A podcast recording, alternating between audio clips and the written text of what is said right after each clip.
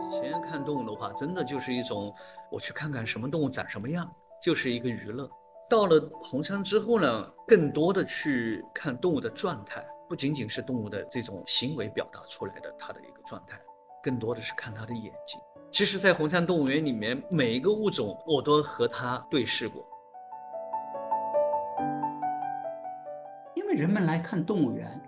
就特别像今天像这样红山动物园，人们来看的不仅是动物，人们来看的是自己和动物的关系。人们站在动物面前看动物，这个动物是站在你面前的动物，你也在看着自己。那么，动物园到底是一个什么样的存在？它除了物种保护、教育和科研之外，还有什么？它不是一个冷冰冰的一个机构，我觉得我们动物园正在传递着一个，就是让人建立同理心、让人寻找到共情的一个场所。大家好，欢迎大家来到三联生活周刊的直播间，来一起参与和观看我们的“你好，陌生人”系列对谈。我是本期对谈的主持人端志鹏。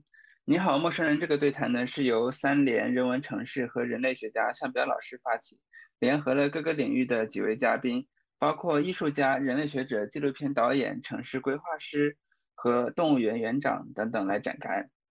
这个节目的初衷是鼓励大家与身边的陌生人产生连接，包括楼道下的邻居、小区的保安、路边的摊贩、公交车司机等等，在附近看见陌生人，然后看见自己和社会。第四场对谈呢，已经在上周发布了。向彪老师和上海社区花园的发起人刘月来老师，从社区的日常生活出发，讨论了如何在种植植物的过程中培养与陌生人一起做事情的能力。欢迎我们今天的两位嘉宾，首先是我们的向彪老师，向老师可以跟大家打个招呼呗。大家好。谢谢向老师。然后收看我们节目的观众应该也已经非常熟悉向老师了。然后他是一位具有社会影响力的一位人类学家，也是德国马克思普朗克社会人类学研究所的所长。然后是沈志军园长，他是南京红山森林动物园园长。沈园长和大家打个招呼呗。你好，各位观众好。谢谢沈园长。沈园长也是中国动物园协会副会长。他在二零零八年的时候加入了南京红山森林动物园，是当时最年轻的动物园园长。然后在这些年的动物园的营造中呢，红山动物园的动物的生存处境被很明显的改善了。然后人和动物的关系也在不断的照料中间呢发生了发生了一些持续的变化。我们节目的主题呢是你好陌生人，但是在这一期里面，让我们把目光从对于陌生人的关注，慢慢扩展到对于其他的存在物的关注中。上一期里，我们和刘老师讨论了植物的生长对于我们理解附近产生的一些启发。然后呢，我们这一期呢，两位老师会从人和动物以及如何在跨物种的环境中生活的角度去讨论和分享。然后呢，那我们就开始吧。首先，沈园长，你可以给观众介绍一下红山森林动物园吗？比如说，里面有什么动物，或者是有哪些人在里面工作？好的，嗯，非常感谢主持人，非常感谢向老师。红山森林动物园呢，始建于很久，其实最早的它是南京动物园，嗯，它最早的建设呢是在一九二八年，嗯，那比较早了，还是民国初期的时候。然后后来呢，新中国建立的时候呢，是一九五四年，在南京有一个非常著名的。公园叫玄武湖公园，在它的那个其中的玄武湖的一个洲上面建了一个南京玄武湖动物园。那么那个洲呢比较小，占地面积只有九十六亩。一直到一九九六年的时候，南京市政府呢开始考虑能够把这个玄武湖动物园能够呃扩建。当时呢就选了址，就是在。我们红山公园，红山公园呢，一共是六十公顷，最近还经经历着一次扩容。那么未来的红山动物园呢，一共是六十八公顷。从玄武湖呃里面迁到红山这边来呢，是在一九九八年的时候。其实红山森林动物园现在的年龄是二十五岁啊，一九九八年到现在，从最初的时候它的物种只有一百多种，到现在，嗯，我们拥有两百六十多个物种，三千多头只动物，比如说有来自婆罗洲的红猩猩，有来自热带雨林的我们的亚洲象，然后还有来自嗯我们比如说温带丛林的中国特有的一些物种，比如说像川金丝猴，包括黑叶猴，包括长臂猿，也有来自非洲的，包括南美洲的，包括澳洲的，嗯，非常多非常多的一些物种。从最传统的动物园里面。啊，我们认为动物园把动物养好了就行，啊，养活了就行，然后供城市的客群呢去观赏、去欣赏，逐渐的变成要对每一个动物个体好，要对他们尊重，啊，尊重生命。再逐渐的呢，就是转变成我们要尊重生态、尊重自然，我们依托这些物种的展示，去展示他们野外栖息地的生态环境以及。他们野外栖息地如何应该得到我们良好的保护？那我想再问一下，就是最近你在什么动物上花了很多的心思？最近在去思考，我们新开了一个场馆，叫甘瓦纳。甘瓦拉这个场馆呢，我们其实在去年春节的时候是第一次开放，今年的春节呢又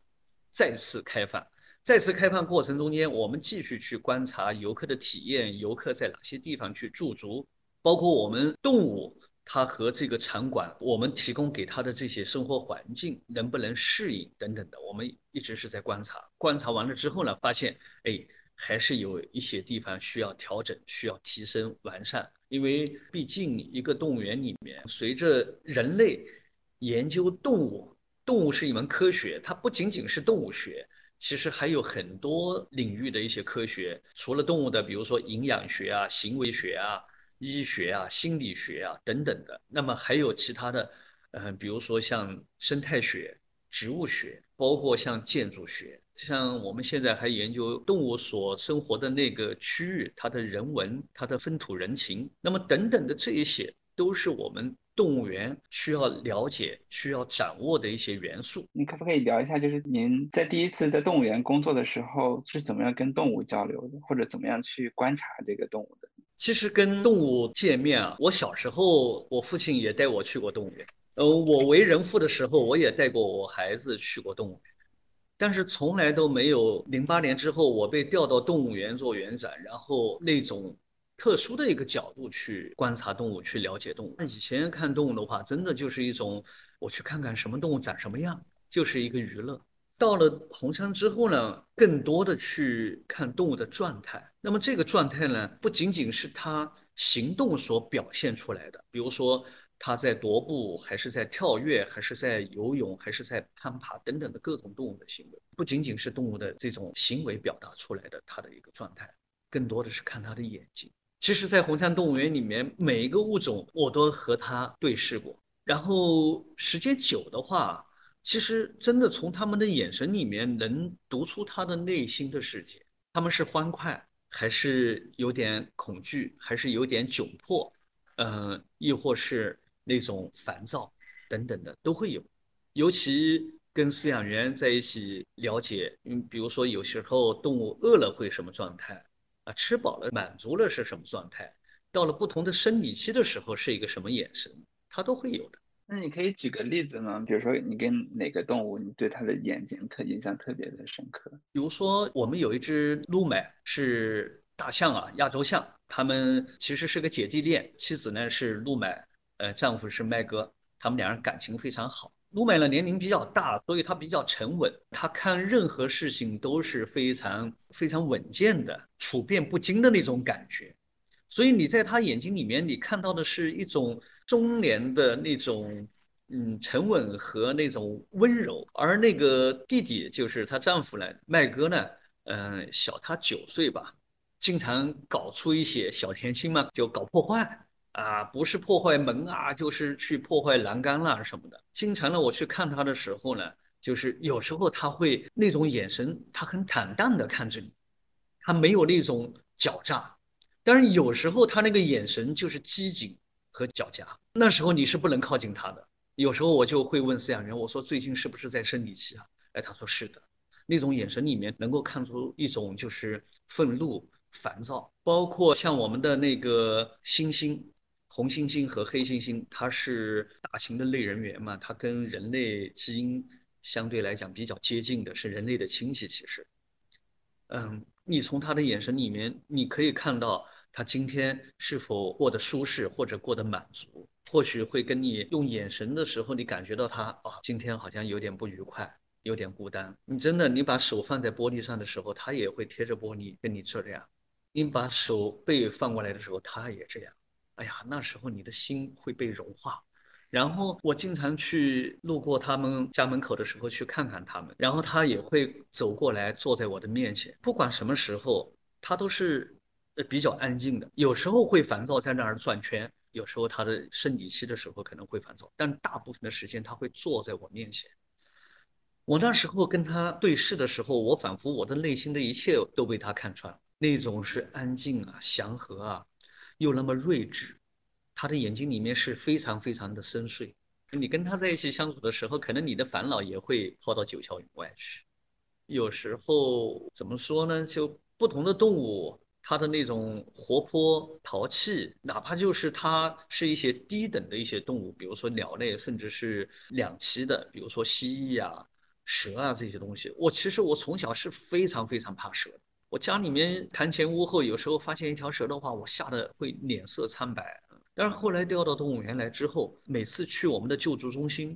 我们看到那些被救助的那些动物，有一些是软体的动物。慢慢的，其实可能也是我同事给我的这种心理的影响和暗示。我看到他们去救这些蛇，或者给他们做手术，然后手术后了之后，然后去护理，包括一直以来的这种照顾。慢慢的会给我那种叫脱敏，慢慢的我对蛇也不是那么畏惧，看到了之后也不会浑身毛骨悚然的那种感觉，慢慢的也能够接受。我觉得就是一种微妙的一种心理变化。沈园长，你把动物园做成一个非常令人向往的地方，这我觉得是一个真的是很大的一个功劳。你把这个自己的园长的位置，你刚才讲就是现在在考虑什么项目，就是是令人向往的。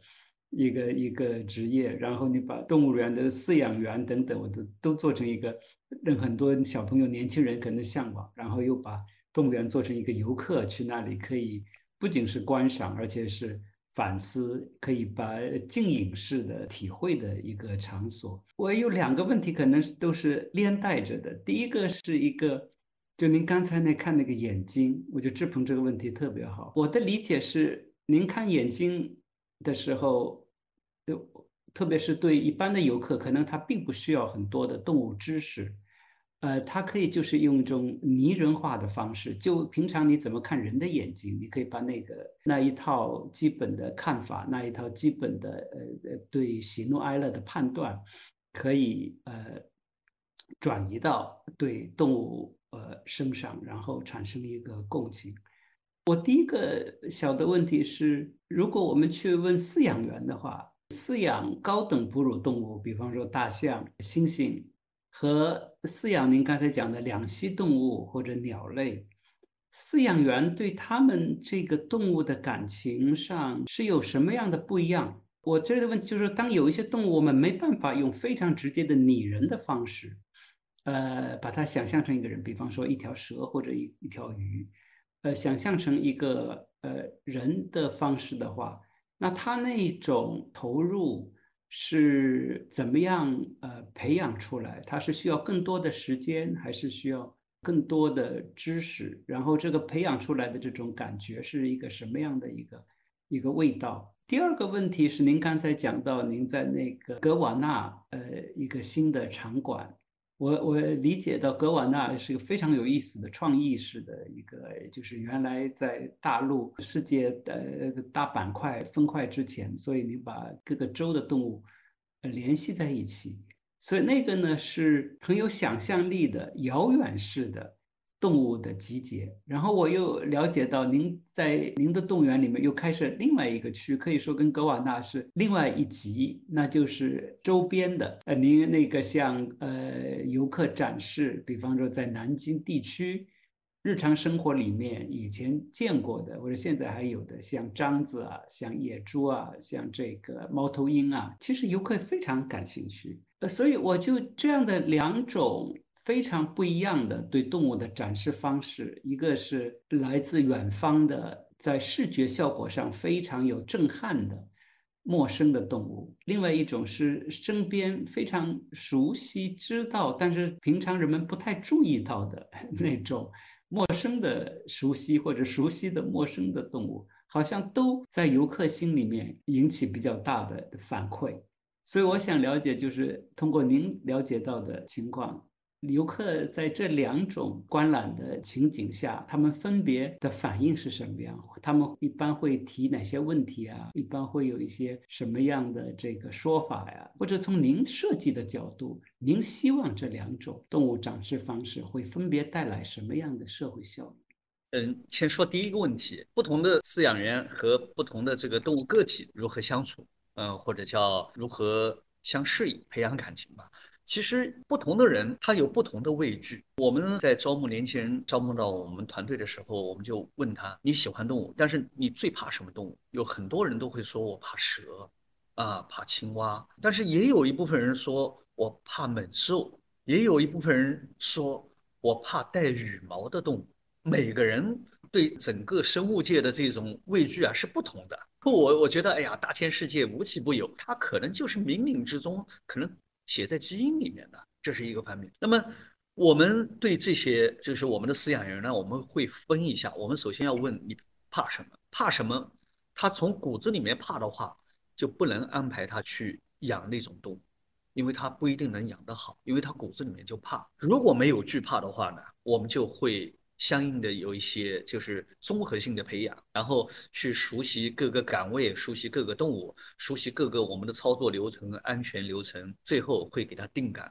那么在这个过程中间呢，大部分饲养员就是还是能够，比如说一方面是我们的安排，一方面呢是他的自己的那种喜爱，或者叫就像谈恋爱一样的，叫一见如故啊，见到之后我就喜欢。如果一个人的喜好和他的职业能够相融合的话，他是很幸福的。他和这个动物相处相处久的话，他会说出这个所饲养动物的一群里面，他能认出每一个个体。比如说，我们有一个小姑娘，她养着一群犀鸟，那犀鸟有十几只。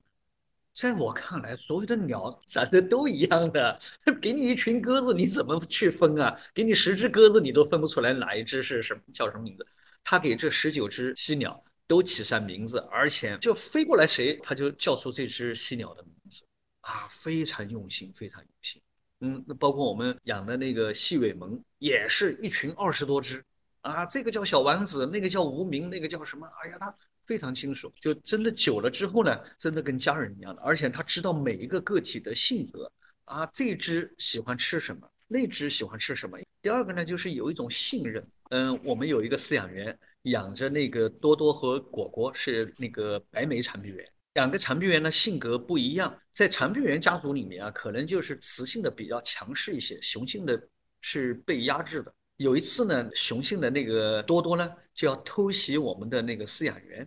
嗯，我们饲养员叫洪一彤，他跟我们说这个故事的时候，我们非常感动啊。要偷袭的时候，然后被他老婆看到了，被果果看到了，果果就冲过来，立马就制止了多多这种偷袭的行为。果果的心理这时候是什么？红丽彤是这个奶爸，是天天照顾我们的。即使有时候先给谁好吃的，后给谁好吃的，强势的不能多吃，弱势的不能少吃，我们叫和谐取食，在个体之间训练，呃，有一个这样的一个配合。那么有时候多多可能不开心啊，你先把好吃的给了果果，就会来攻击他，然后这时候果果过去就是给多多一巴掌。就教训了他，你今后不能这样，要尊重我们的奶爸。那个洪天同说这个事情的时候，我们嗯虽然是哈哈大笑，但是从另外一个角度来讲，他们所养的这些毛孩子各有个性，每个人的个性都不一样，但是呢，共性上面是有一个什么呢？就是感情情感，他们像家人一样的存在。嗯，我记得我们去测算那个预产期啊，我们是通过那个 B 超来去算那个预产期的。那么基本上精准到三天左右，在前一周左右的时间，我们就会安排饲养员去值夜班来照顾他们。在这个期间呢，只要一发生临盆的这种现象的话，我们他们有个小群，信息一发，所有的人全部从家里面，就哪怕是半夜三更的话，都会过来去照顾这些孩子们。这时候就是心都是相互牵着的。而且有时候都是舍不得回家，就是看着这个心为人母的这些金丝猴长臂猿，有时候就舍不得回家，说再陪陪他们，再陪陪他们。所以呢，在这时候呢，就是饲养员和动物之间的这种情感，其实有时候不仅仅是饲养员和动物的情感，就包括我们的一些志愿者、小助手，包括我们其他的，就是我不是这个场馆的饲养员，也会有这样。嗯，因为我们经常有一些那个座谈会嘛，会聊你这个班组有什么新的体会、新的这个技术。聊完了之后，每每聊到这个的时候，就会聊到毛毛孩子。包括我们也有一些和我们关系比较好的一些兄弟动物园，那么我们都是接亲家嘛，就是为了这个族群能够延续下去，嗯，不能够近亲繁殖，所以呢，两三代之后我们就开始换血缘，交换血缘完了之后都会互相以亲家相称。然后我家的孩子到你那边生活的怎么样？你像前段时间那个韩野的那一只那个白眉长臂猿，然后到我们这边来，气候和那个环境，包括它的饮食习惯不同，啊，有点茶饭不思，可能想家或者想他的原来的那个饲养员，然后我们就要慢慢的去调整。那么我们的饲养员可能会日夜不离的去陪着他。用自己的声音，用自己的眼神来去感化他，让他愿意接受一个新的来吧。第二个问题就是不同的场馆，比如说像我们甘瓦拉，包括像老师刚才提到的一些，呃，我们的本土区等等的这些，它展示着不同的动物。比如说我们像我们的本土区，本土区它其实就展示着长江中下游的一些动物，其实就生活在我们身边，但是我们不知道。嗯，这可能是因为我们动物园它的自然教育做得不好。我们以前的动物园经常就说我们要引进老虎，展出狮子、斑马、长颈鹿这些大型的动物、有名的动物。那么，比如说像生活在我们身边的野猪、河，就是一丘之貉的河啊，包括朱欢，鲁迅笔下的那个渣，就朱欢，包括黄楚蓝等等的这些，可能我们平时不关注的这些体型又小。但是恰恰它在生态环境里面，它起到了一个很重要、很重要的作用。所以呢，我们本土区呢就把物种和环境之间的关系，我们把它展示出来。我们不是说做一个笼子展示这个动物，而是做一个生态系统、生态环境，让这个物种个体融于这个生态环境，让游客看到了之后，知道生态环境的平衡离不开每一个物种的贡献。所以呢，我们在展出这个本土区的时候，有很多人看到我们的介绍说野猪啊，这个动物园还展出野猪啊？那野猪有什么看头的？但是恰恰到了红山动物园之后，到了本土区看到了野猪，说哇，原来野猪这么可爱！野猪不是那个呃新闻报道里面说凶神恶煞一般的会伤人啊，还是什么？然后我们再把这种野外信息，为什么现在野猪进城了？其实就是城市建设扩容。把我们的城市建到野猪的家里面了，并不是野猪进城，野猪它的生活本身就在那片空间里面，是我们把这个我们的园区啊，把我们的城市扩张到里面。其实还有一个就是野猪并不是主动去伤害人，只有我们去威胁到它的时候，它感到人类的威胁的时候，它才会去。它其实是避险，它其实心里面想说，两脚兽让开，让我跑，让我逃，我怕你。但是人类不懂。人类以为你是在攻击我，其实陌生有时候就会产生这种误会。冈瓦纳这样也是，我们做这个冈瓦纳呢，就是想把地球在几亿年来我们板块的运动漂移造成了我们这个海水的退和这个涨，然后我们很多的这个生物从大海里面向陆地上面去迁移，比如说呃植物爬上陆地了，海里面的一些。动物也爬上陆地了，由鳃进化成肺等等的。那么植物也是的，从没有维管束的低矮的植物到有维管束的高大的乔木。那么这些呢，都是地球生物多样性的基础。我们如何和这个大自然相处？我们如何保持这个生物多样性？因为我们现在正在处于第六次生物大灭绝，前五次生物大灭绝都是因为一些自然的原因，比如说行星撞地球啊。或者那种极度的寒冷啊啊等等的，那么这次生物大灭绝，百分之九十的科学家都认为是因为人类的工业化生产、农耕的呃农业化的生产造成的栖息地破碎、栖息地挤压，造成了现在的环境危机和气候危机。所以呢，不管是冈瓦纳还是本土区，它都是让我们每一个游客能够理解生物多样性的这个重要。那么从不同的视角呢来展示生物多样性对于我们现在的这个生态环境，乃至于对于我们的人类生活有多大的好处或者有多大的影响。这时候就帮助我们的人，帮助我们的参观过、游览过的这个游客吧，能够建立一个人与自然呃如何和谐相处，如何让地球能够永续共生。那其实帮助了这些小动物的生存环境，其实就帮助我们人类自己啊。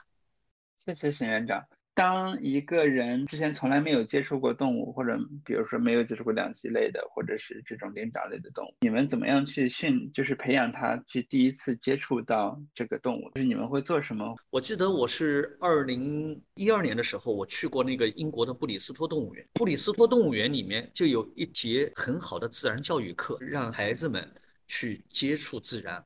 去了解各种不同的生命。比如说，我也是怕蜘蛛的。他们那个叫项目教育动物，教育动物呢，就是它会饲养一些，就是像我们现在的玉米蛇或者手工或者蜘蛛，无毒的啊，它会让你去触摸，让你去体验这个生命的存在。小朋友也是这样。我去了之后，然后那边的那个呃教育老师就拿了一个特别大的蜘蛛放在我手心里面，让我感触，它是有一定的就是脱敏的这个流程的。啊，甚至你害怕，嗯，比如说天生就害怕，在老师的一个讲解和心理的疏导之下，会让你去触摸，但是绝对不是强行，绝对是你自愿。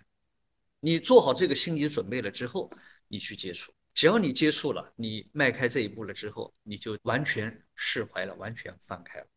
我记得我们本土区里面有一个场景，他做的是一个灶台，做的一个农村里面的老灶台。这老灶台里面，我们是一个场景式的营造，里面养着一条无毒的黑眉锦蛇。因为在农村里面嘛，黑眉锦蛇经常会游到这个灶台边上。那么两个原因，一个灶台比较暖和嘛，它冬天在这儿获得一些温暖。第二个呢，灶台呢有一些食物的残渣，会有老鼠跑上灶台去吃这个食物的残渣。那么这时候黑眉锦蛇就会去逮老鼠。那么家里面的老人都说：“哎呀，蛇是祥瑞之兆，你不要打它。”那其实冥冥之中，老人就知道它是一个生生相克的。其实蛇是抑制猎齿类动物的，有这个物种的存在，你家老鼠就不会成灾。所以老人也知道这个道理。那么我们在用灶台去展示蛇的时候，我记得是二一年的国庆节刚刚开的本土区。那我也在那边去观察游客的这种体验。那么我就看到一个妈妈带着孩子，孩子要去看蛇，说这里面有蛇，我要去看一看。妈妈就不敢看，妈妈说：“哎呀，蛇多异怪啊，都都都恐怖啊，就不看。”然后孩子呢非要看，那妈妈没办法，把孩子抱起来，然后自己扭过头不看，孩子在看。然后这时候孩子就说：“哎呀，妈妈，你看这个蛇真的好看啊，真的好可爱。”然后妈妈就拗不过这个孩子，就睁开眼，正过头来就看了一眼。看完了之后，瞬间释怀了。他说：“哎呀，这蛇还真的蛮好看的。”我觉得就是动物园用各种各样的场景，能够让每一个人在这里面都能找到一些契合点。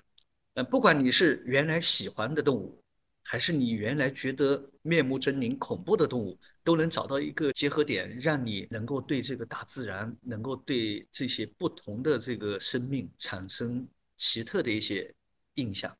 即使以前不好的印象，也能让你转变。我觉得动物园的神奇可能就在这儿。我后面有一些问题。想要接着去问向老师，就是比如说，你刚才听到沈园长的这样子的一些描述，就是怎么样和动物接触，就妈妈的那种、那种就是不敢看。那您对，比如说对于动物或者对于动物园有什么的好奇心呢？首先有一点感悟啊，就是园长讲到那个饲养员和动物的关系，我知道动物园也出了书，这个我觉得太重要了。就饲养员的平常的工作什么，其实是一个。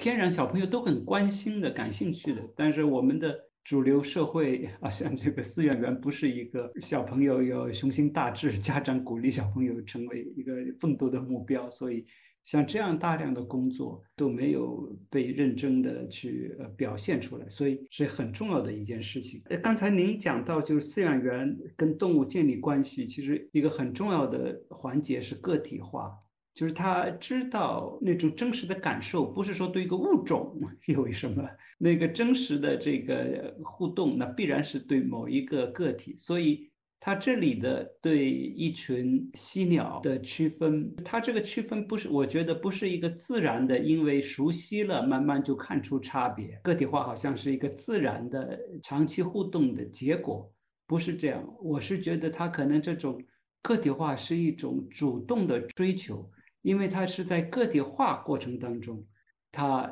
产生了感觉，然后会进一步的呃去投入。那么我们都知道，这个牧羊人他都会对自己个几十只羊都能够看出差别。我们原来往往理解为这是一种呃，他就比我们的知识要多，然后他对细节更把握。当然有这方面，但我觉得真正的那种感情的建立。如果没有个体化，就不会有这样一个群体性的感情的建立。所以这可能是对。那么刚才另外一条讲到教育项目当中那个触摸也是这样，这个具体化，当你没有看到这个东西，呃，没有具体的话的时候，我们对世界的理解都是通过一些大的概念、大的范畴，就蛇它就是一个范畴。这个范畴呢？它不仅仅是一个描述性的。我们人类用范畴来描述世界的时候，是把世界打包。打包呢，它不仅仅是一个信息整理，它是建立一种意义上的秩序。它把所有的这种爬行的、长条的、长鳞的这种动物叫做蛇之后，又有很多故事啊，这种传说啊，这种艺术形象会跟进，所以它那个会把蛇。跟一定的意义呃联系在一起，一种阴险，一种不可知，非常沉默的你，它它能够攻击你，但是你看不到。当然有部分蛇有具有毒性啊，然后这个毒性呢，又是因为跟那个猛兽不一样，因为猛兽是你直接面对，所以往往猛兽会被转化为一种勇敢啊这种的象征，蛇永远不会被转化为勇敢，蛇其实是。就是即使那个毒蛇攻击性很强，也不会有人把蛇想象成是一种很有效率，呃，就是手段很高明，不会有这种想象。他都把它会想象成是一种阴险等等，所以他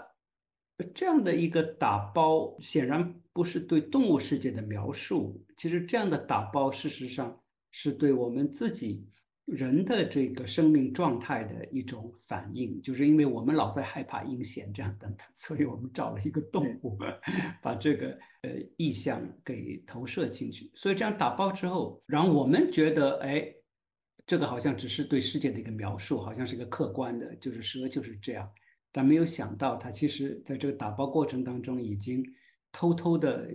注入了种种的意象和含义。然后怎么样解脱出这个？解脱这个就要看具体化，进一步的是具体的，甚至每一条蛇看它情况是不一样的，所以这个时候会有一个新的呃呃理解。然后对动物园的，刚才那个志鹏问到，我是觉得那个沈老师可能也是一个世界运动的一部分。我觉得这个动物园的含义功能。确实是发生了非常大的变化。那沈老师一个很重要的工作是真的进一步推进这个动物变化。这里我随便就想到的，在中国文化的背景下面，动物园动物吃野味这个事情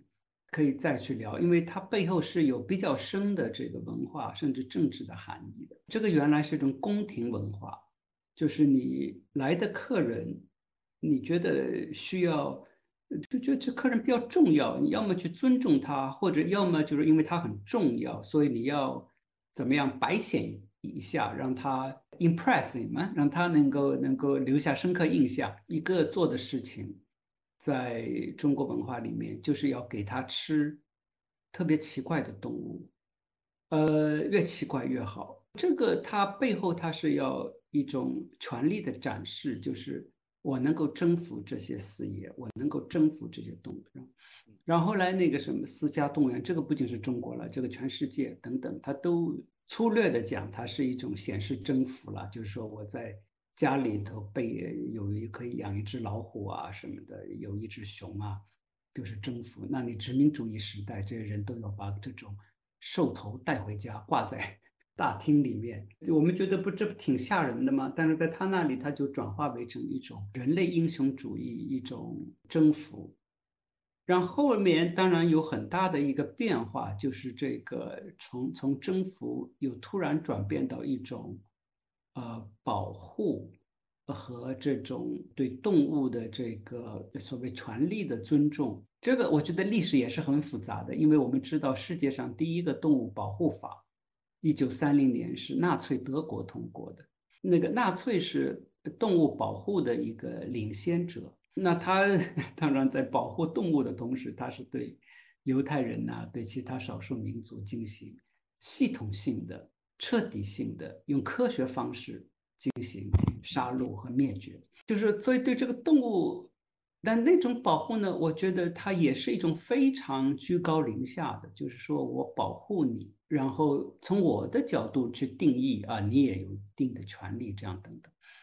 所以刚才我觉得到现在是沈老师这刚才讲到的，就不仅仅是一种居高临下的去保护，而且还有一种是敬畏。敬畏就是这个动物本身也有它自己的一个生态状况，它是有自己存在的理由。呃，那我们是不是说是尊重大于保护？嗯，这个就把放在更平等的一个位置上，而且动物园是很大的一个功能是去。更进一步的去学习和了解他们，对，所以这个我觉得是一个历史演变是很重要。然后这个当然也会牵涉到我们在比较大的范围跟陌生人、跟我们不熟悉的人怎么打交道的一个有有相似的地方。也就是说，那种名义上的比较抽、比较抽象意义上的尊重其实是不够的。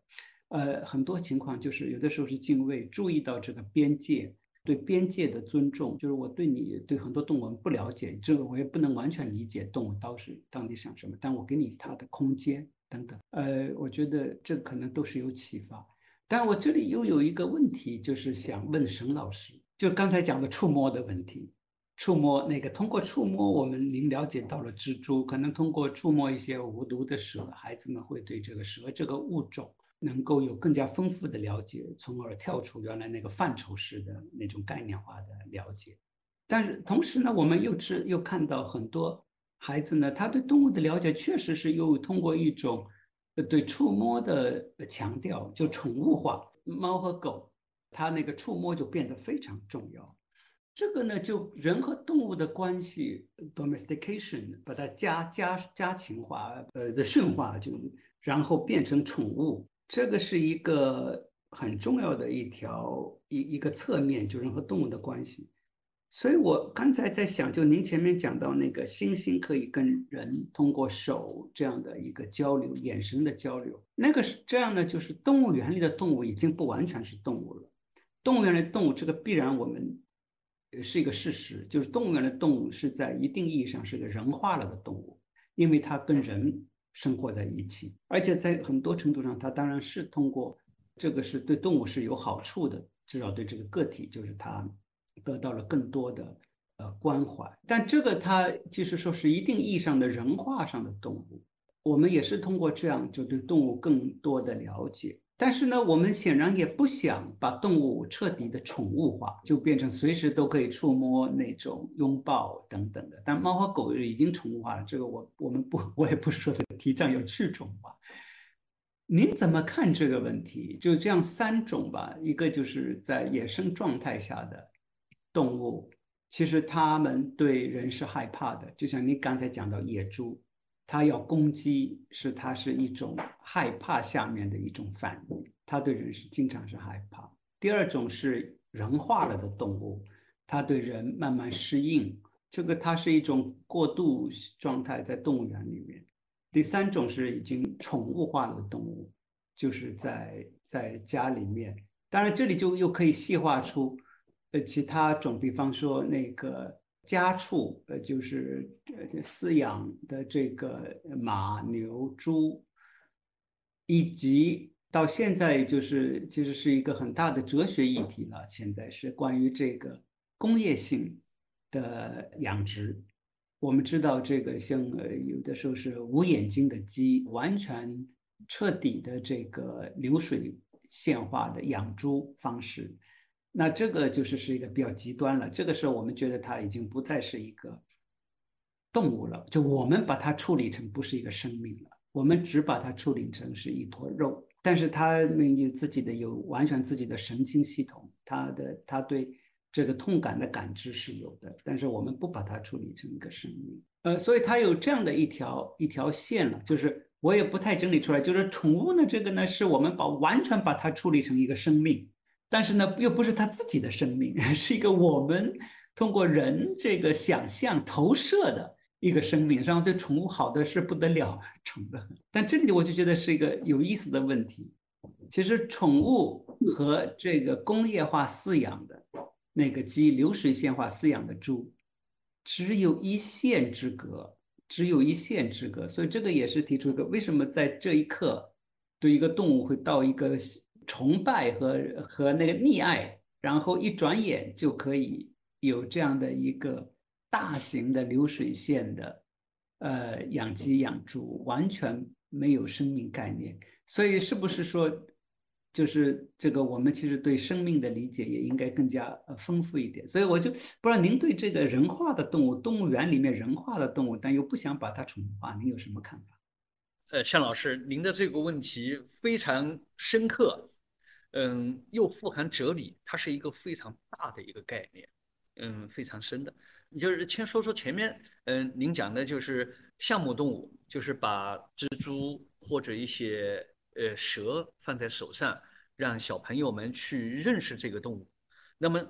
这个呢是在国际的呃叫自然课堂上面是通用的，是允许的，是在行业道德里面、行业职业操守里面是被允许的。那么它是训练这个动物脱敏，就是让这个动物不觉得恐惧，尤其像这些低等动物呢，它智商比较低，它的情感呢没有。高等动物那么丰富，它只需要最基本的啊关照、温度、湿度等等的。那么对于外界的一些触动呢、触碰啊，它有着嗯不是非常强烈的那种反应。脱敏之后呢，呃，而且是要求我们就是叫二指法触摸。所谓二指法就两个指头，就是它这个个体放在老师的掌心里面，你只能每个学生。用两个指头去从一个方向向另外一个方向去轻轻的抚摸它，去接触它，感受它体温啊什么。这是一个这个行业里面我们惯用的一些呃，包括它的操作的这个规则和流程。这样呢，让动物呢习惯被抚摸而不产生应激。这是一个呃，从职业上面来讲叫职业职业道德，从动物的角度来讲叫动物福利。其实呢，更多的像两栖动物呢，它是。嗯，冷血动物它是比较喜欢温暖的，当放在掌心里面有温暖的时候，它是还可以的啊。这是一个。那么第二个呢，就是比如说像我们说到的这个宠物，宠物呢是什么呢？宠物是经过千万年来，就是不讲千万年来了，就很长，是几万年来，人类把它从野生动物驯化成人类的伴侣了。比如说像狗，像猫。它在进化史上面，现在的科学进化史上面也在研究，比如说是从十万年前甚至更久远的一一些时间，人们把它从野外获取到人们的身边，然后通过一些食物，包括通过一些交流，包括一些心理，让这些动物在解剖学的结构上面，比如说它的食物已经不是纯吃肉的了，你像小猫小狗。它在野外，犬科动物和猫科动物，它是它是完全吃肉的。它那个肠胃道，你解剖学的话，它它跟现在的家猫家狗有一定的开始细分了。估计再通过几万年的话，它可能就是两个种了。现在还不能说两个种，它已经发生一些变化了。而且你像现在有很多的猫和狗喜欢你去撸它，它变成人类生活的一部分。我们叫伴侣动物嘛，伴侣动物就是给你的情感上弥补你情感的空白。它作为你的伴侣，同时你也陪伴着它，所以我们讲，当你没做好一个思想准备的时候，你去养了一只宠物，当你发现它，它把你的家拆掉的时候，你又讨厌它，你把它扔掉了，你这是很不道德的，这是很不道德的。所以，既然是伴侣动物，你就要想好，嗯，你从收养它第一天开始，或者你从宠物店把它带回家那一天开始，你要对它的一生而负责，这才叫一个伴侣动物。那么在这个过程中间呢，伴侣动物也会给你很多的心灵的慰藉啊，等等。那么这个呢，它是它经过千万年来的这个几万年来的这种驯化之后，它已经觉得人类是它的一个呃不会伤害它。那么这是一个宠物，呃，它是长期驯化而来的。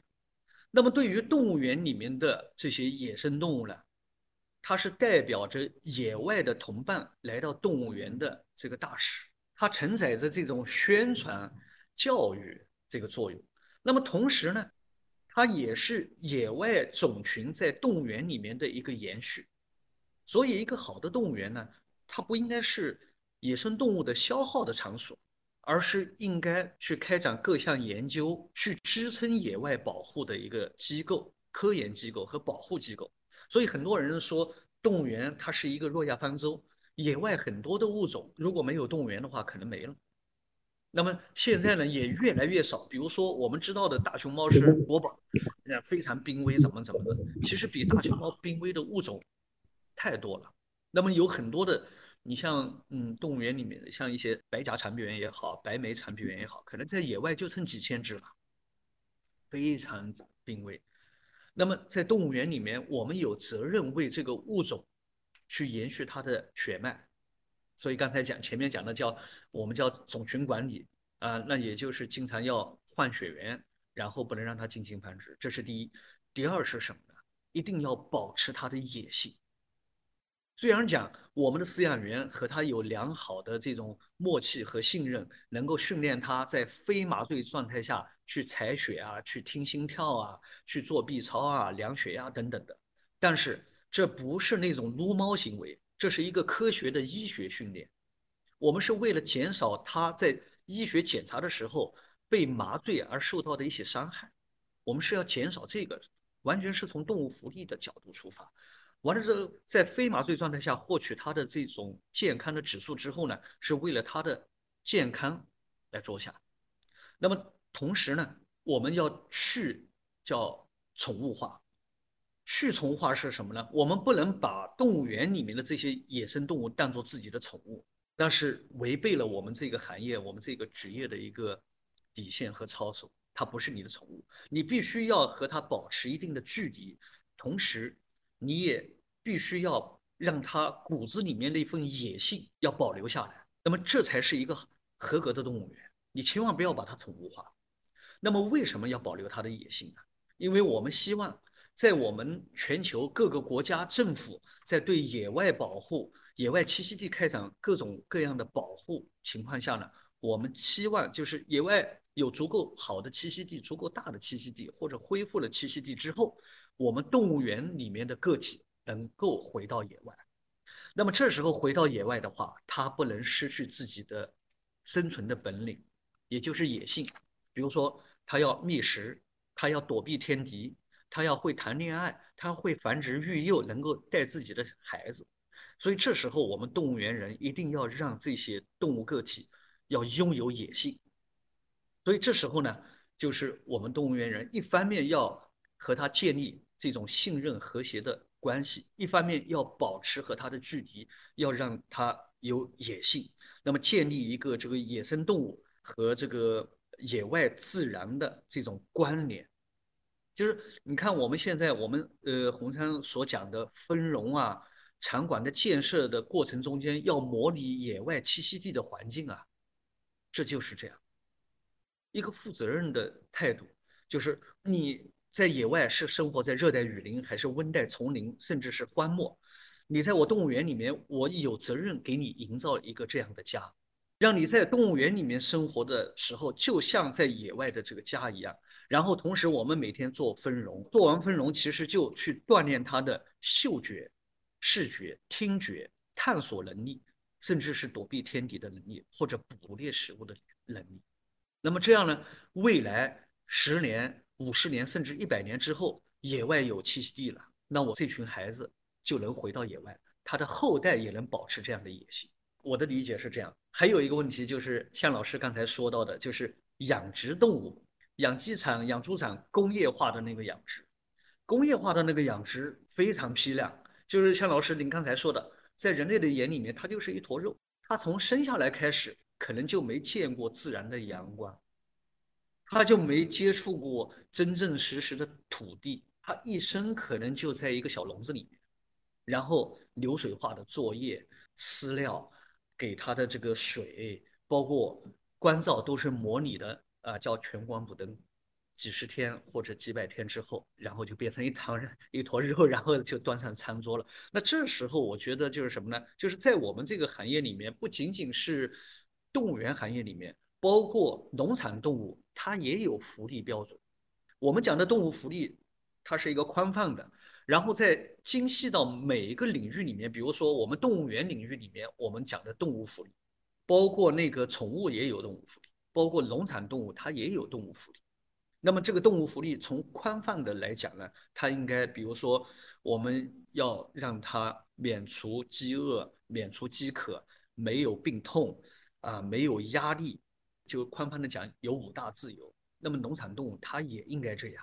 就千万不要说它是没有思想的，反正它几十天之后就就变成餐桌上的肉了，不是这样的。就是人类文明发展到现在，我们一方面在科技、文化、经济方面有足够多的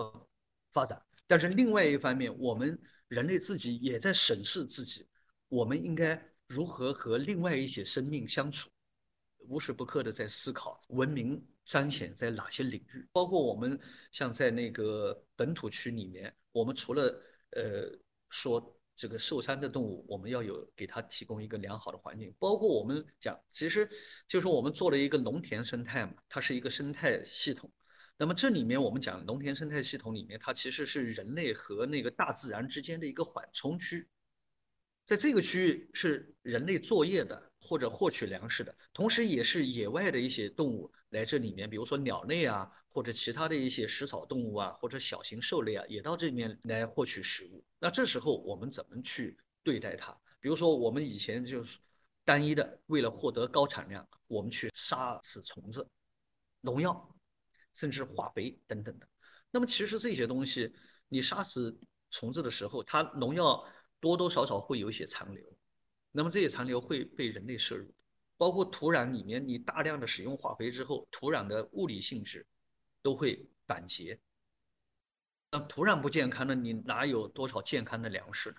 健康的作物呢？所以很多的时候，我觉得它是一个循环，这样的一个循环就是需要我们人类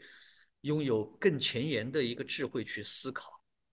我其实想。想问两位老师的就是说，我们在动物园的这样一个环境里面，对于动物的关注，或者对于动物园的关注，对于我们看见身边的陌生人，或者是陌生人这个话题上有什么样的启发呢？我们怎么打开这个话题？就是怎么打开陌生人跟陌生的物种这样的一个区分的话题呢？两位老师有什么想法吗？老师，您有什么看法吗？当然，你这个动物园是把很多。陌生人联系到一起了很多。呃，上次跟那个呃刘老师在城市里面种植，也谈到像植物种植，它是给呃社会提供了一个很低的门槛，因为这个是一一讲到植物，所有的人都有话题了，就是可以一起做事，所以他给了一个非常嗯有效的。呃，门槛低门槛或者说把手，一些陌生人到原来他没有什么话可说的，他见了都害怕。但是做，哎，一直种吧，说说种点什么花草，然后这个就是大家都感兴趣。那么，我想动物也是一个从完全人和人的关系讲，其实也是一个非常重要的话题，因为它到最后你说从我们就，像我做这种社会科学的。到最后，我们究竟能够为动物做什么？就通过呃一个动物园的建设，或者通过一个个体、一个人的对动物的关怀等等，也很难说。但是有一点是比较明确，就是通过对动物的谈论，好像我们人和人的关系也可能。会变化，比方我不知道在您的工作里面，比方动物园里面，可能就有很多志愿者。这志愿者原来可能社恐啊什么，他就不愿意见人的，但他见动物没有问题，而且他可能会特别喜欢动物。他也可能是是动物让他走出了家门，然后和别的人发生关系，不一定很亲密的关系，但至少有一些互动。所以他就不仅看到了动物，也通过动物，呃，看到了人。然后呢，我觉得现在很多的议题话题的 Peter Singer 那个一个哲学家讲那个就是动物福利，我觉得他也是通过动物这个话题，确实引出一些新的一些社会道德哲学的问题。比方说讲这个工业化饲养，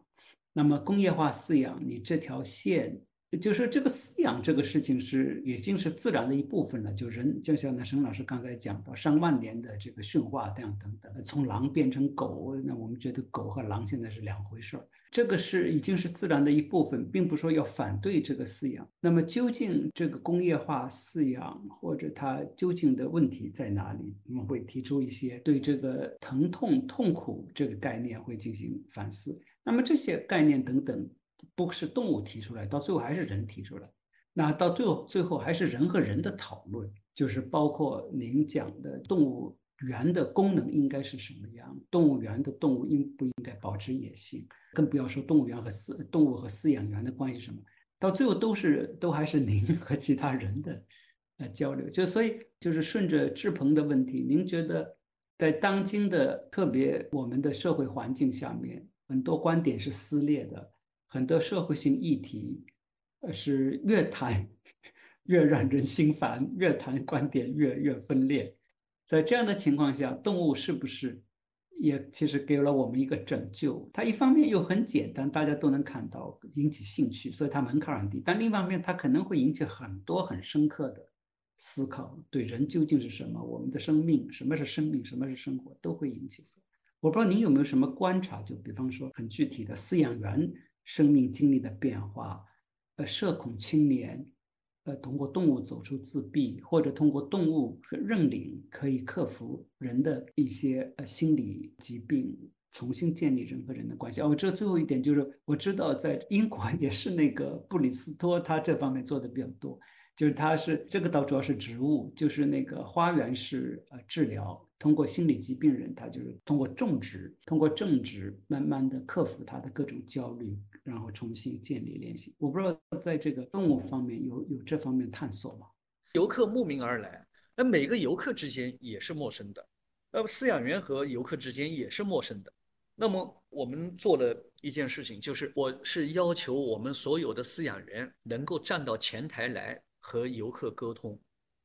就传统的讲，你去给我讲讲解科普讲解。其实科普讲解一开始要求他们科普讲解的时候，你让他走到前台的时候，他很腼腆，说一句话，面对那那些游客的围观的时候说一句话，他脸都红。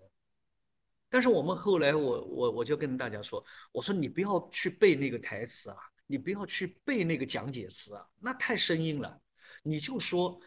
我是他奶爸，然后你说他一天吃什么，我怎么给他配餐的？一天拉多少，我怎么给他铲屎的？然后他们这几个孩子之间呢，有什么故事？比如说谁谁谁会欺负谁谁谁，谁谁谁的性格是什么样的？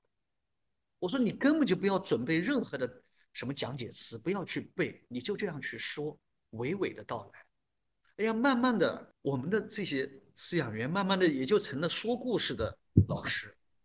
每一场故事说完了之后，他身边会越聚人越多，游客越聚人越多，而且他往往他走不到后台去了。然后游客之间呢也是很有意思，游客之间呢，第一个呢就是陪伴家人。我们这两年也发现了，就是我们的游客的群体在发生变化。那么曾经呢，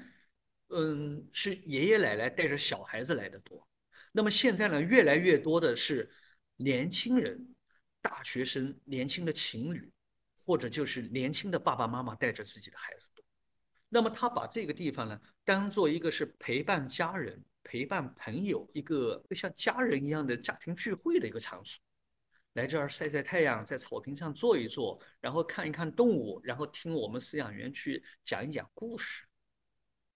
然后呢，再升一个层次呢，就有很多的游客被感染了。他志愿参加我们的志愿者啊，这是非常让我感动的。现在呢，更多的志愿者愿意参加进来是做什么呢？用手工绘画，手工写的那种文字，一句一句一画一一笔一笔的画出来、描出来。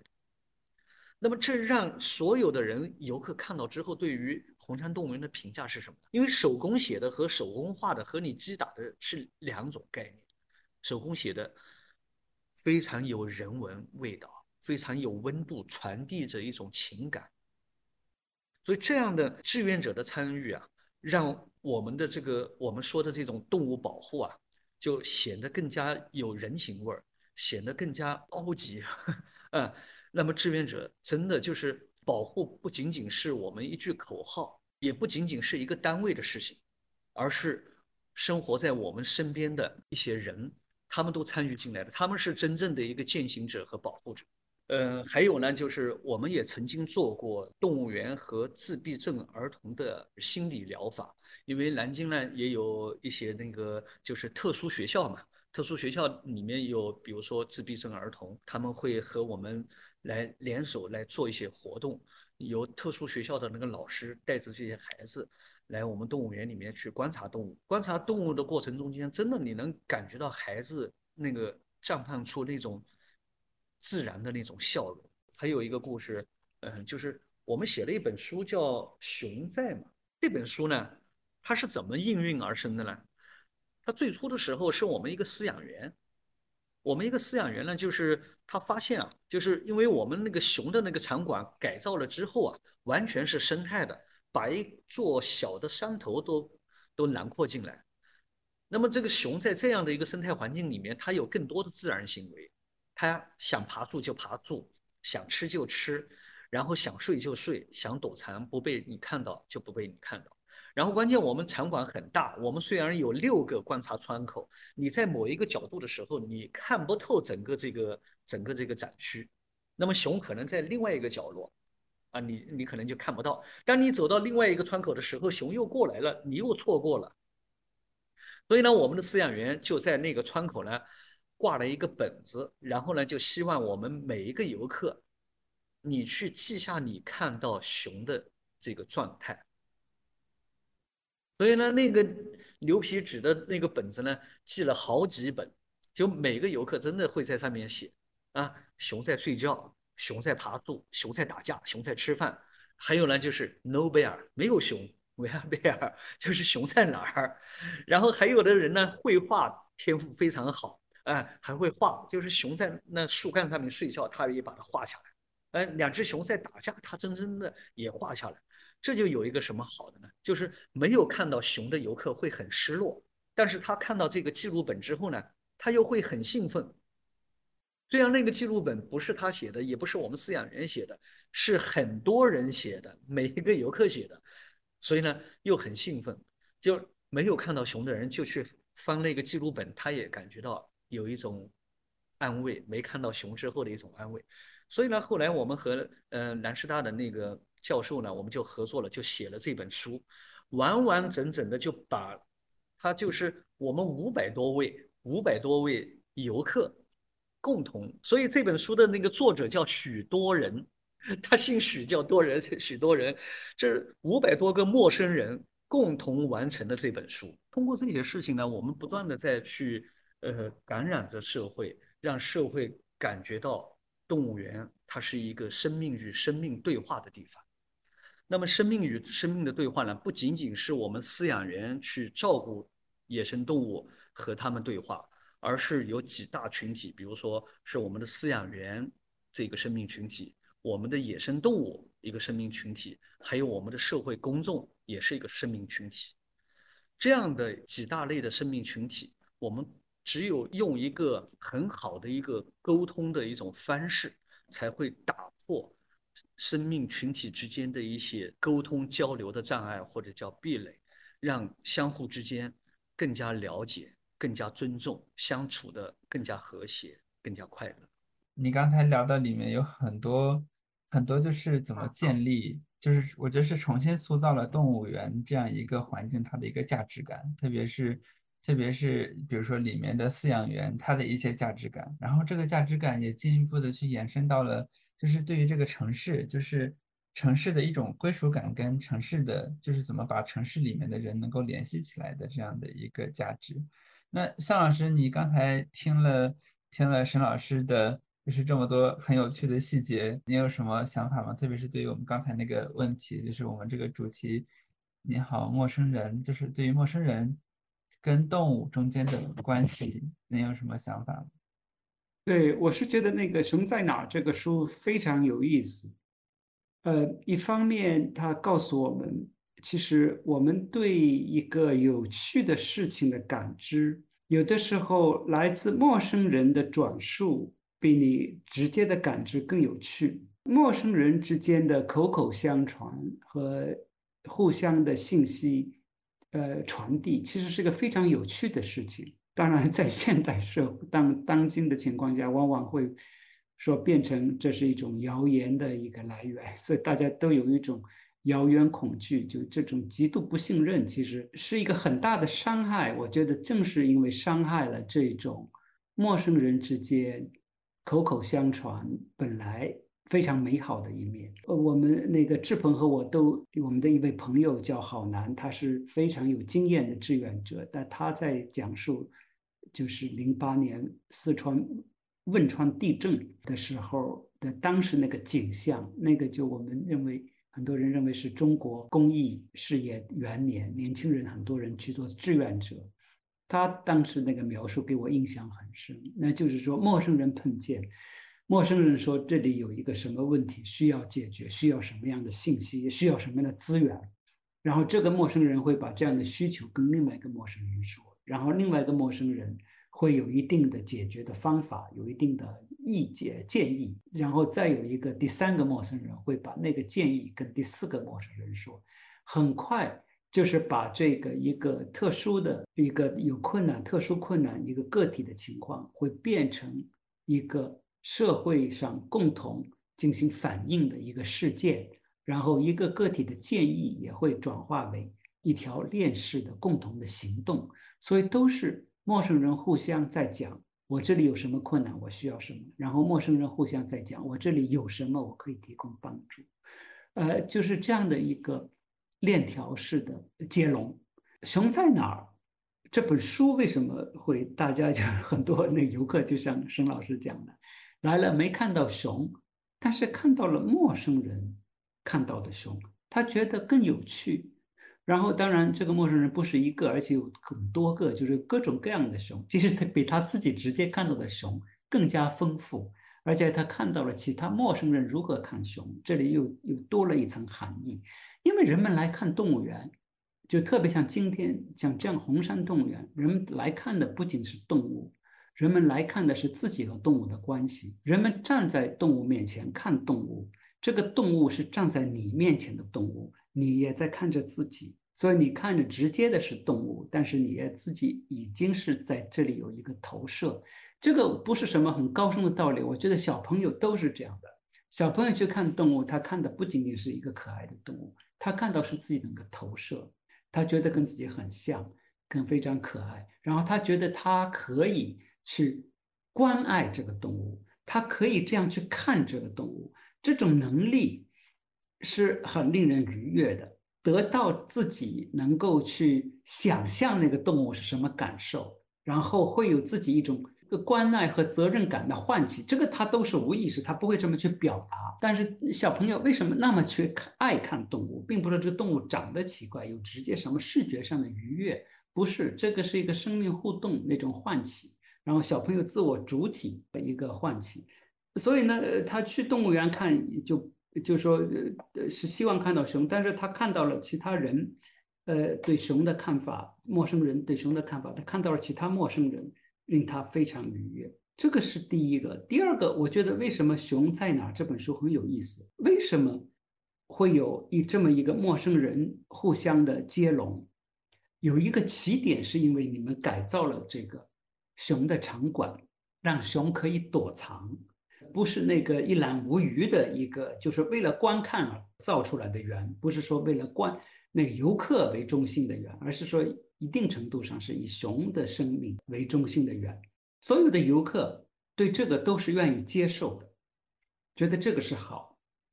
然后呢，正是这样呢，就是很多人来了以后，熊看不清楚，或者说看到的只是一个侧面，有的时候看到一个屁股，或者有的时候看到半张脸，有的时候看到是一闪而过。所以就显得很丰富，所以才是陌生和陌生人之间有话可说。那这里的起点其实是对这个熊的尊重，对他熊可以不让你看，对那个的尊重。正是因为有有了这个尊重，有了一种边界，就是说我不是说来看你，你必须要给我看，有了一种边界，可以接受我的能力很有效，我是希望来看你了，能够看到更好，看不到没有办法。正是这样，所以有话题，有猜想。有对这个其他陌生人，他们已经看到的各个侧面的这个东西的兴趣，正是因为他不是一览无余，所以他这个话题有这样的一个一个链条。那么也正是因为尊重，呃，所以大家谈的会更加的上心，谈的会更加的投入。呃，他不是说以前那个时候，那无非是一只熊嘛，有什么可说的？就就不有什么能去想象一只熊什么的，但不是很矫情啊，或者是怎么样？不是，如果你有了尊重以后，你这里就就变得非常丰富。所以这个是我觉得，呃呃，所以《熊在哪》这本书，我觉得是非常有意思的一个一个动物如何作为呃话题，然后有一定的社会修复的功能。那我刚才想到，就是当成为一个话题之后。大家会动物是一个比较容易启动的话题。另外一方面呢，其实我觉得现在想，其实动物作为一个话题，除了它门槛比较低，大家都容易共同发言之外呢，它其实还是有一个更加能动的一方面，就是动物它其实逼着我们不断的提出新的话题。也我在《熊熊在哪》这本书也是提出了这个，因为它有。熊有本身各种各样的需求啊，它的侧面什么等等，所以它逼着我们不断的去呃去说，就是说你你你想不说都不行，有有有点这样的意思在里头。那么我看这个呃沈园长建园，其实很重要的一个工作是公共交流。假设你不去说的话，你不想把这个概意念解释给大家，然后你不用通过人的语言把这个前前后后的变化。呃，这个动物在你为什么要重新设计这个园区？然后就饲养员和动物之间究竟发生了什么样的故事？如果不把这些东西作为故事说出来的话，那它的整个的观看效果，他来看那个动物，那个是完全不一样的。所以我觉得有这个说，有这个交流和没有这个交流是完全不一样的。所以这个交流其实不仅仅是说一个辅助性的工作，在这个我的理解啊，在您这个动物园里面，其实真的是跟这个整个的动物的照料饲养几乎基本上是一样重要的工作的。那这里头这个也就是想到，因为我考虑的是一个社会修复，那社会修复就是要我们需要找一些把手，找一些启动点呢，像动物这样的就是一个。嗯，很好的启动点，而且刚才听那个沈老师讲的，也给我更具体的启发。就你这个启动点本身要有一种尊重，然后有一种注意力。尊重就代表着我们需要给他持续的注意，持续的注意他，尊重他有自己的需求，有自己的能动。所以不是说你能一眼看穿的，所以你要不断的去看，每一次看都是看到一个呃新的东西。所以这个就把它给持续化，持续化之后就打开很多话题。我想这个可能跟那个原来沈园长讲的，就这个动物场场所的设计，不是设计成原来那种一览无余，我们在高处一眼往上看到，因为那个看到是一一次性的，一眼看见了，看见了就看见了，就没有了，就那个注意力是一个一即刻性的，看见哦，这个老虎、动物、呃熊。看了一眼了，然后你你把它设计成那么一，这个确实不仅仅是说给动物一个更好的一个自然的环境，其实是确实让我们注意到人我们和动物的关系已经变了，已经完全变了。我们在这里就说要去看的话，不是即刻性的看，而且必须是一个持续的一个关注，持续的关注，而且是集体性的关注，而且要不断的再回来再看这样。所以这个我觉得是社会修复和陌生人关系也也是一个非常重要的一个一个侧面，因为陌生人，我们就谈这个陌生人其实都是陌生化的结果。就有些人我们老见面，但就是永远是陌生人，就是我们刻意的不靠近，呃，因为每一次就是一次性的看见，每次就是一次性看见，没有把它打开，没有成为真正的把注意力投射在那里，因为我们做了一个套子，说就一次最多就是见一下面，不要把那个注意力，呃，更更多的注意力放在这个人身上，在看他这个人究竟是每天不同侧面是怎么样等等，这种关注持续性的关注，作为一种看生活、看人的方式。我觉得是也是学到的一个一个东西。我还想可能是最后一个问题，我想问一下那个嗯，沈老师，对，就是沈老师你前面讲到的这个和谐取食，那么这个是一个人为的介入，就是说如果可能在自然生态里面，它确实有一种适者生存的问题。那么我们在这里是说对弱者动物进行一个相对的保护。我是在想，就是这个，我觉得在那动物园的这个场景里面，完全是可以理解。但是我在想，您把它如果把它放到一个一定哲学高度上，您对这个事情怎么样去看它？因为自然本身是有残酷的一面的，那就有这种淘汰啊，这样等等的一面。但这个呢，它的淘汰有它的这个淘汰会对个体性的淘汰，但是它整体的这个生态系统，它是自我。非有很强的这个坚韧性的，它会有持续性。但我们人的理解呢，因为我们人把自己投射之后呢，就会个体化的。这个跟我们前面可能讲的有点矛盾，但这个我觉得是很有趣的问题。所以我们会觉得希望对这个弱者的个体的那个弱者进行保护。但这个呢，其实跟自然的这个法则它是有不一样。我不知道您在这个如果超出动物园，您对这个问题。有什么看法？就这个和谐，或者说这个您对这个和谐概念是是怎么样个看法？可能自然里面那个和谐和我们在人间感触到的和谐，它是两回事情。那这个我为什么提这个呢？这个又回到跟陌生人之间的关系，因为陌生人的我们的有一种不具有同情心，人和人的不具有同情心的，他又是反过来，他是用。这种自然法则来解释，一个人陌生人过得不好，是他自己不努力，或者这个是没有办法的事情，因为社会总体社会要向前进，有一些人的利益，呃，可能就得牺牲掉，所以我们也不就是不应该给他过多的注意力，我们自己也要往前赶呐，是每个人都往前赶，整个社会会变好，是有一点的这个社会达尔文主义的，是强化陌生。人之间关系一个比较重要的一个潜在的一个思想根源，呃，但这个就是就是说人和动物的关系和人和人的关系确实放在一起有一点有一点绕，但是我就在想，就是您对这个和谐取食的的一个哲学基础，您您您有什么样的反思呢？这个这个的确是比较有挑战的一个问题啊！我不是研究哲学的，我我是这样的一个理解啊，在大自然中间呢。那种优胜劣汰的自然法则，我们是搞这个自然的嘛，它我们是支持的，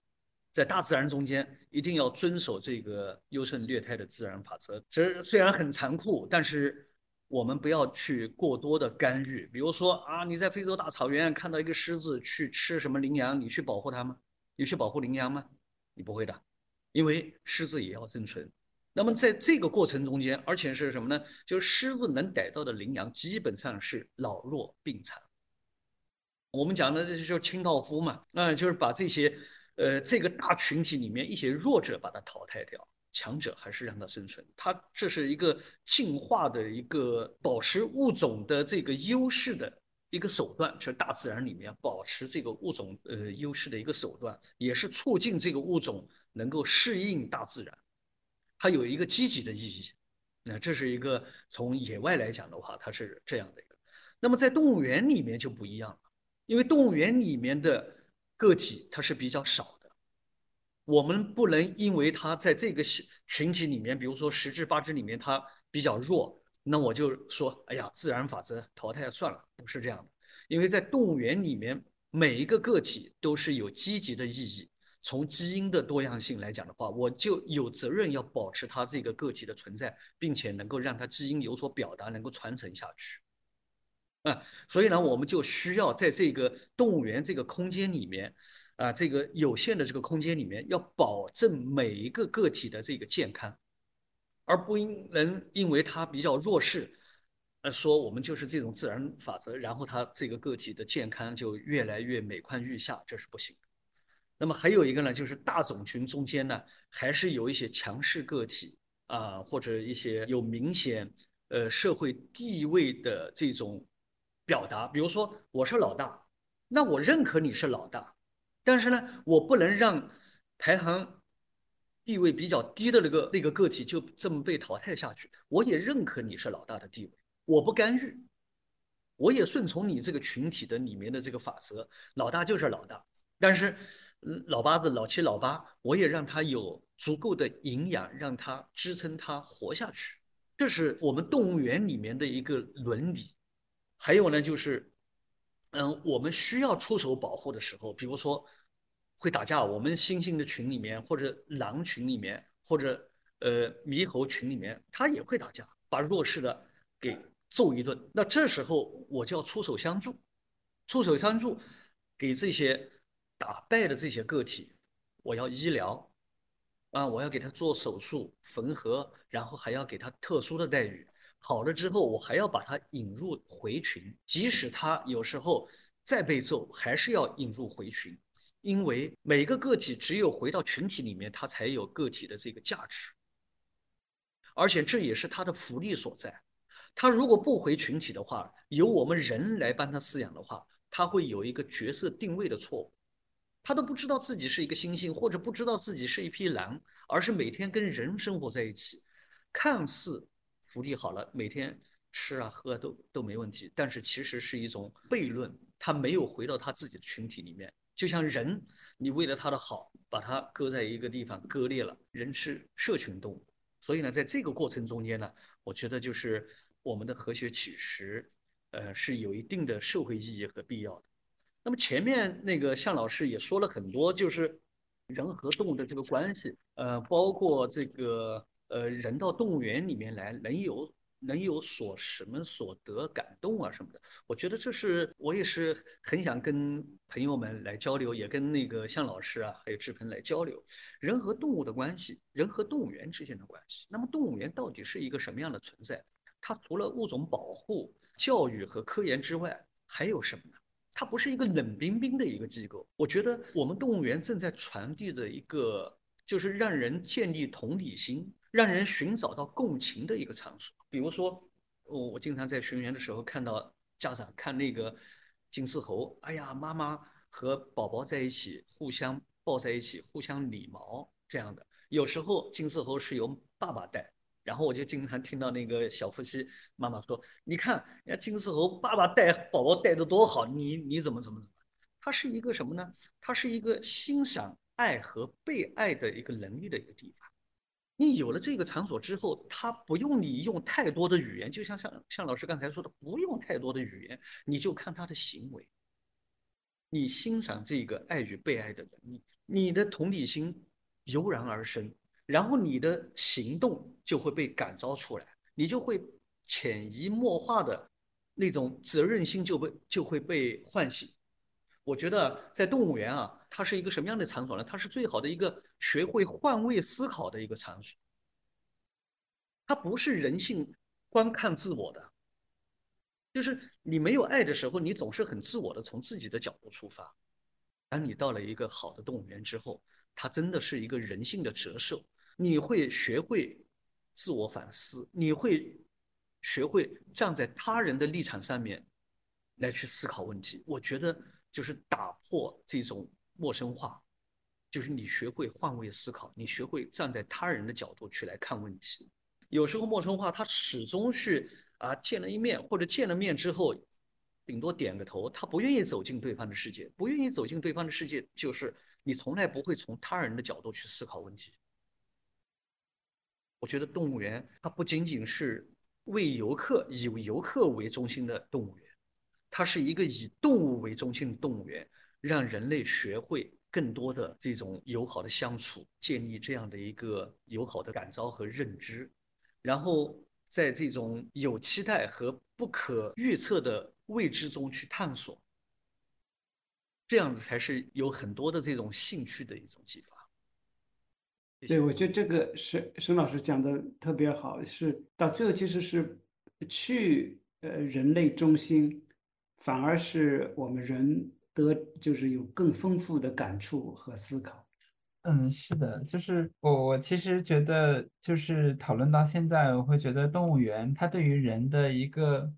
一个价值，确实是更多的，确实可能是在教育意义上。这个教育不是我我给你什么知识的这种教育，而是而是确实是一个帮你看到不同的不同的生存方式的一个地方。就是当你看到不同的生存方式的时候，你其实会觉得，哦，这个东西它没有那么的理所应当。它没有，就是比如说人类的一些规范或者人类的一些标准。当你拿人的标准去对动物的时候，你可能觉得这是好的，但是对于动物来说，它可能是一个很坏的事情。确实是一个，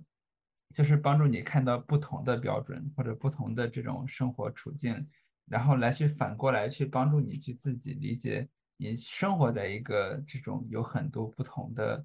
不同的事情组合在一起的世界里面，而不是你自己的一个单一的一个价值的这样一个地方。本期的节目在结束之前，还有一个问题是想想要去问夏老师的，就是因为我们已经在这么多的对话当中，我们不断的聊跟怎么看见陌生人，怎么跟陌生人一起做事情，或者到包括这一期里面我们怎么样去跟。更加多的其他的物种之间的相处，那就是想问一下，对您来说有哪些启发，或者是有哪些问题还值得以后再去探索？不知道沈老师知不知道，这个是第五次对谈，在这个系列里面，就是我们谈了完全是跨界的，像志鹏一开始讲，有画家刘晓东老师，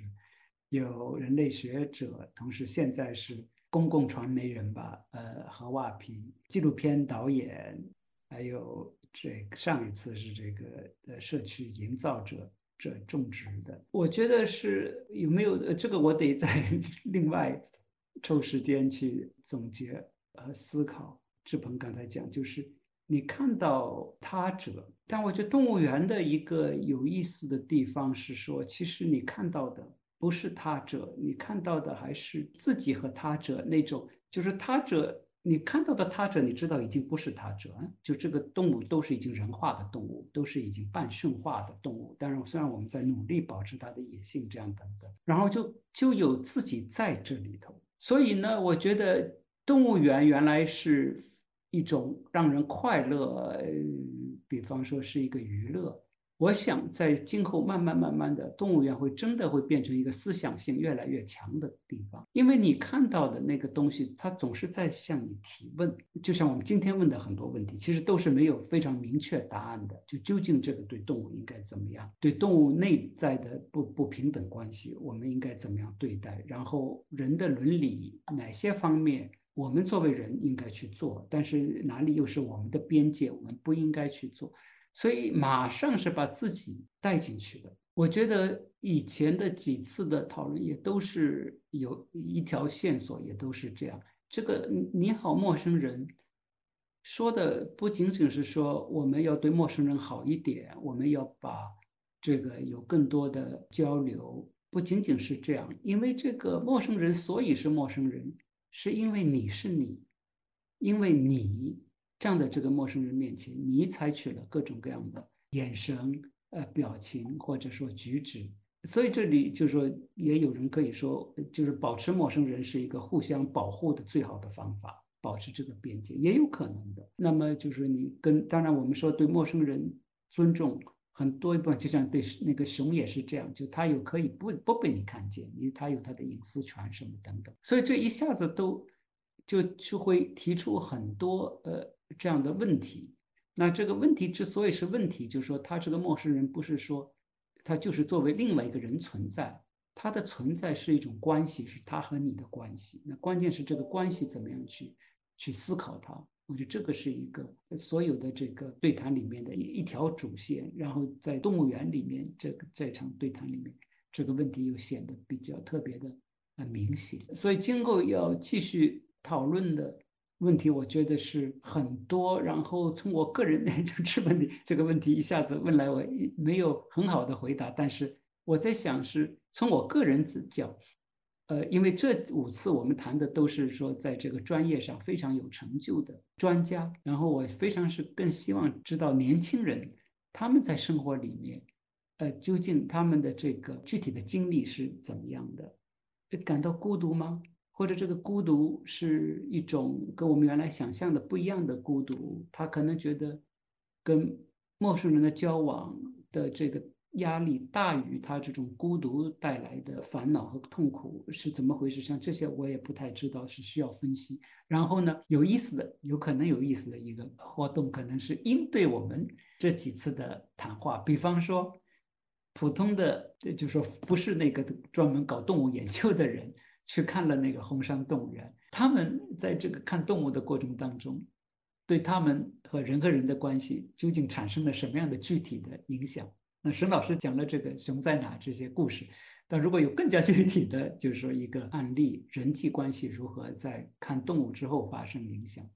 或者说人际关系如何在共同种植呃花园发生影响，呃，还有看纪录片，或者说是在艺术创作当中，或者在艺术欣赏当中，艺术展览馆也是一个不断陌生人聚就是交汇的地方，像像这些。如果能够呃应对起来，当然我们还有很大量的这个场所没有涉及到在呃五次谈话里面，叫办公室文化、宿舍文化、竞技的车厢，然后那个包括餐厅，因为这个是比较中国特色的，在餐厅里面一群朋友坐下来吃饭，大家都看手机，就像这些，就说这些，你说他他是朋友，但他基本也像陌生人一样。这些更加具体的场景，然后在那里面更加深挖，所以到最后可能说这五次呢，如果是一个开始的话，他给我们提供了一些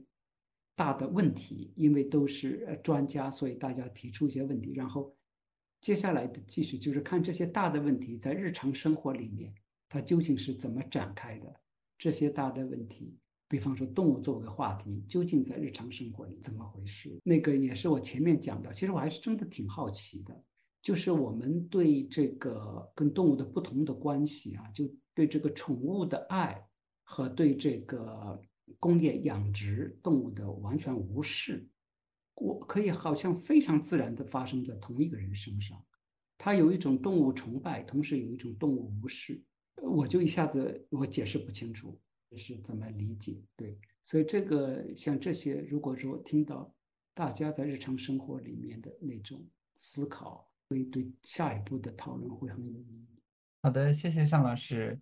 从这五次里面，确实，与其说是找到什么。回答我倒觉得确实是很多问题是没有得到回答的，只是展开了它而已。我相信它不完全是一个需要从专家的角度得到解释的一个问题，确实是我们怎么在生命在我们的日常生活里面把这个问题给说得更清楚一些，然后这个问题在我们的生活里面是怎么反映出来的，把这个东西说出来，我们才能够去更好的去讨论，比如说怎么跟陌生人建立联系的这样子的一些。一些问题，由于时间的关系的话，我们我们这一期的这个你好陌生人就先告一段落，也非常感谢就是向老师和沈园长的精彩的交流。大家可以在各个平台去陆续的收到我们的不同的直播的回顾和推文。我们也在各个平台，包括邮箱中，已经收到了很多的大家的分享与提问，然后并且有非常多的触动，所以也期待大家会在我们的。第六期节目里面，就是我们会邀请到一位神秘的嘉宾，与向老师一同回应和分享我们这些来自身边的陌生人的故事。请大家持续的关注我们，然后如果有什么留言或者分享，也请大家继续的继续跟我们保持沟通。谢谢两位老师，我们下期再见了，拜拜。谢谢沈老师，谢谢大家。那下期可能真的是一个神秘的人，因为我都不知道是谁。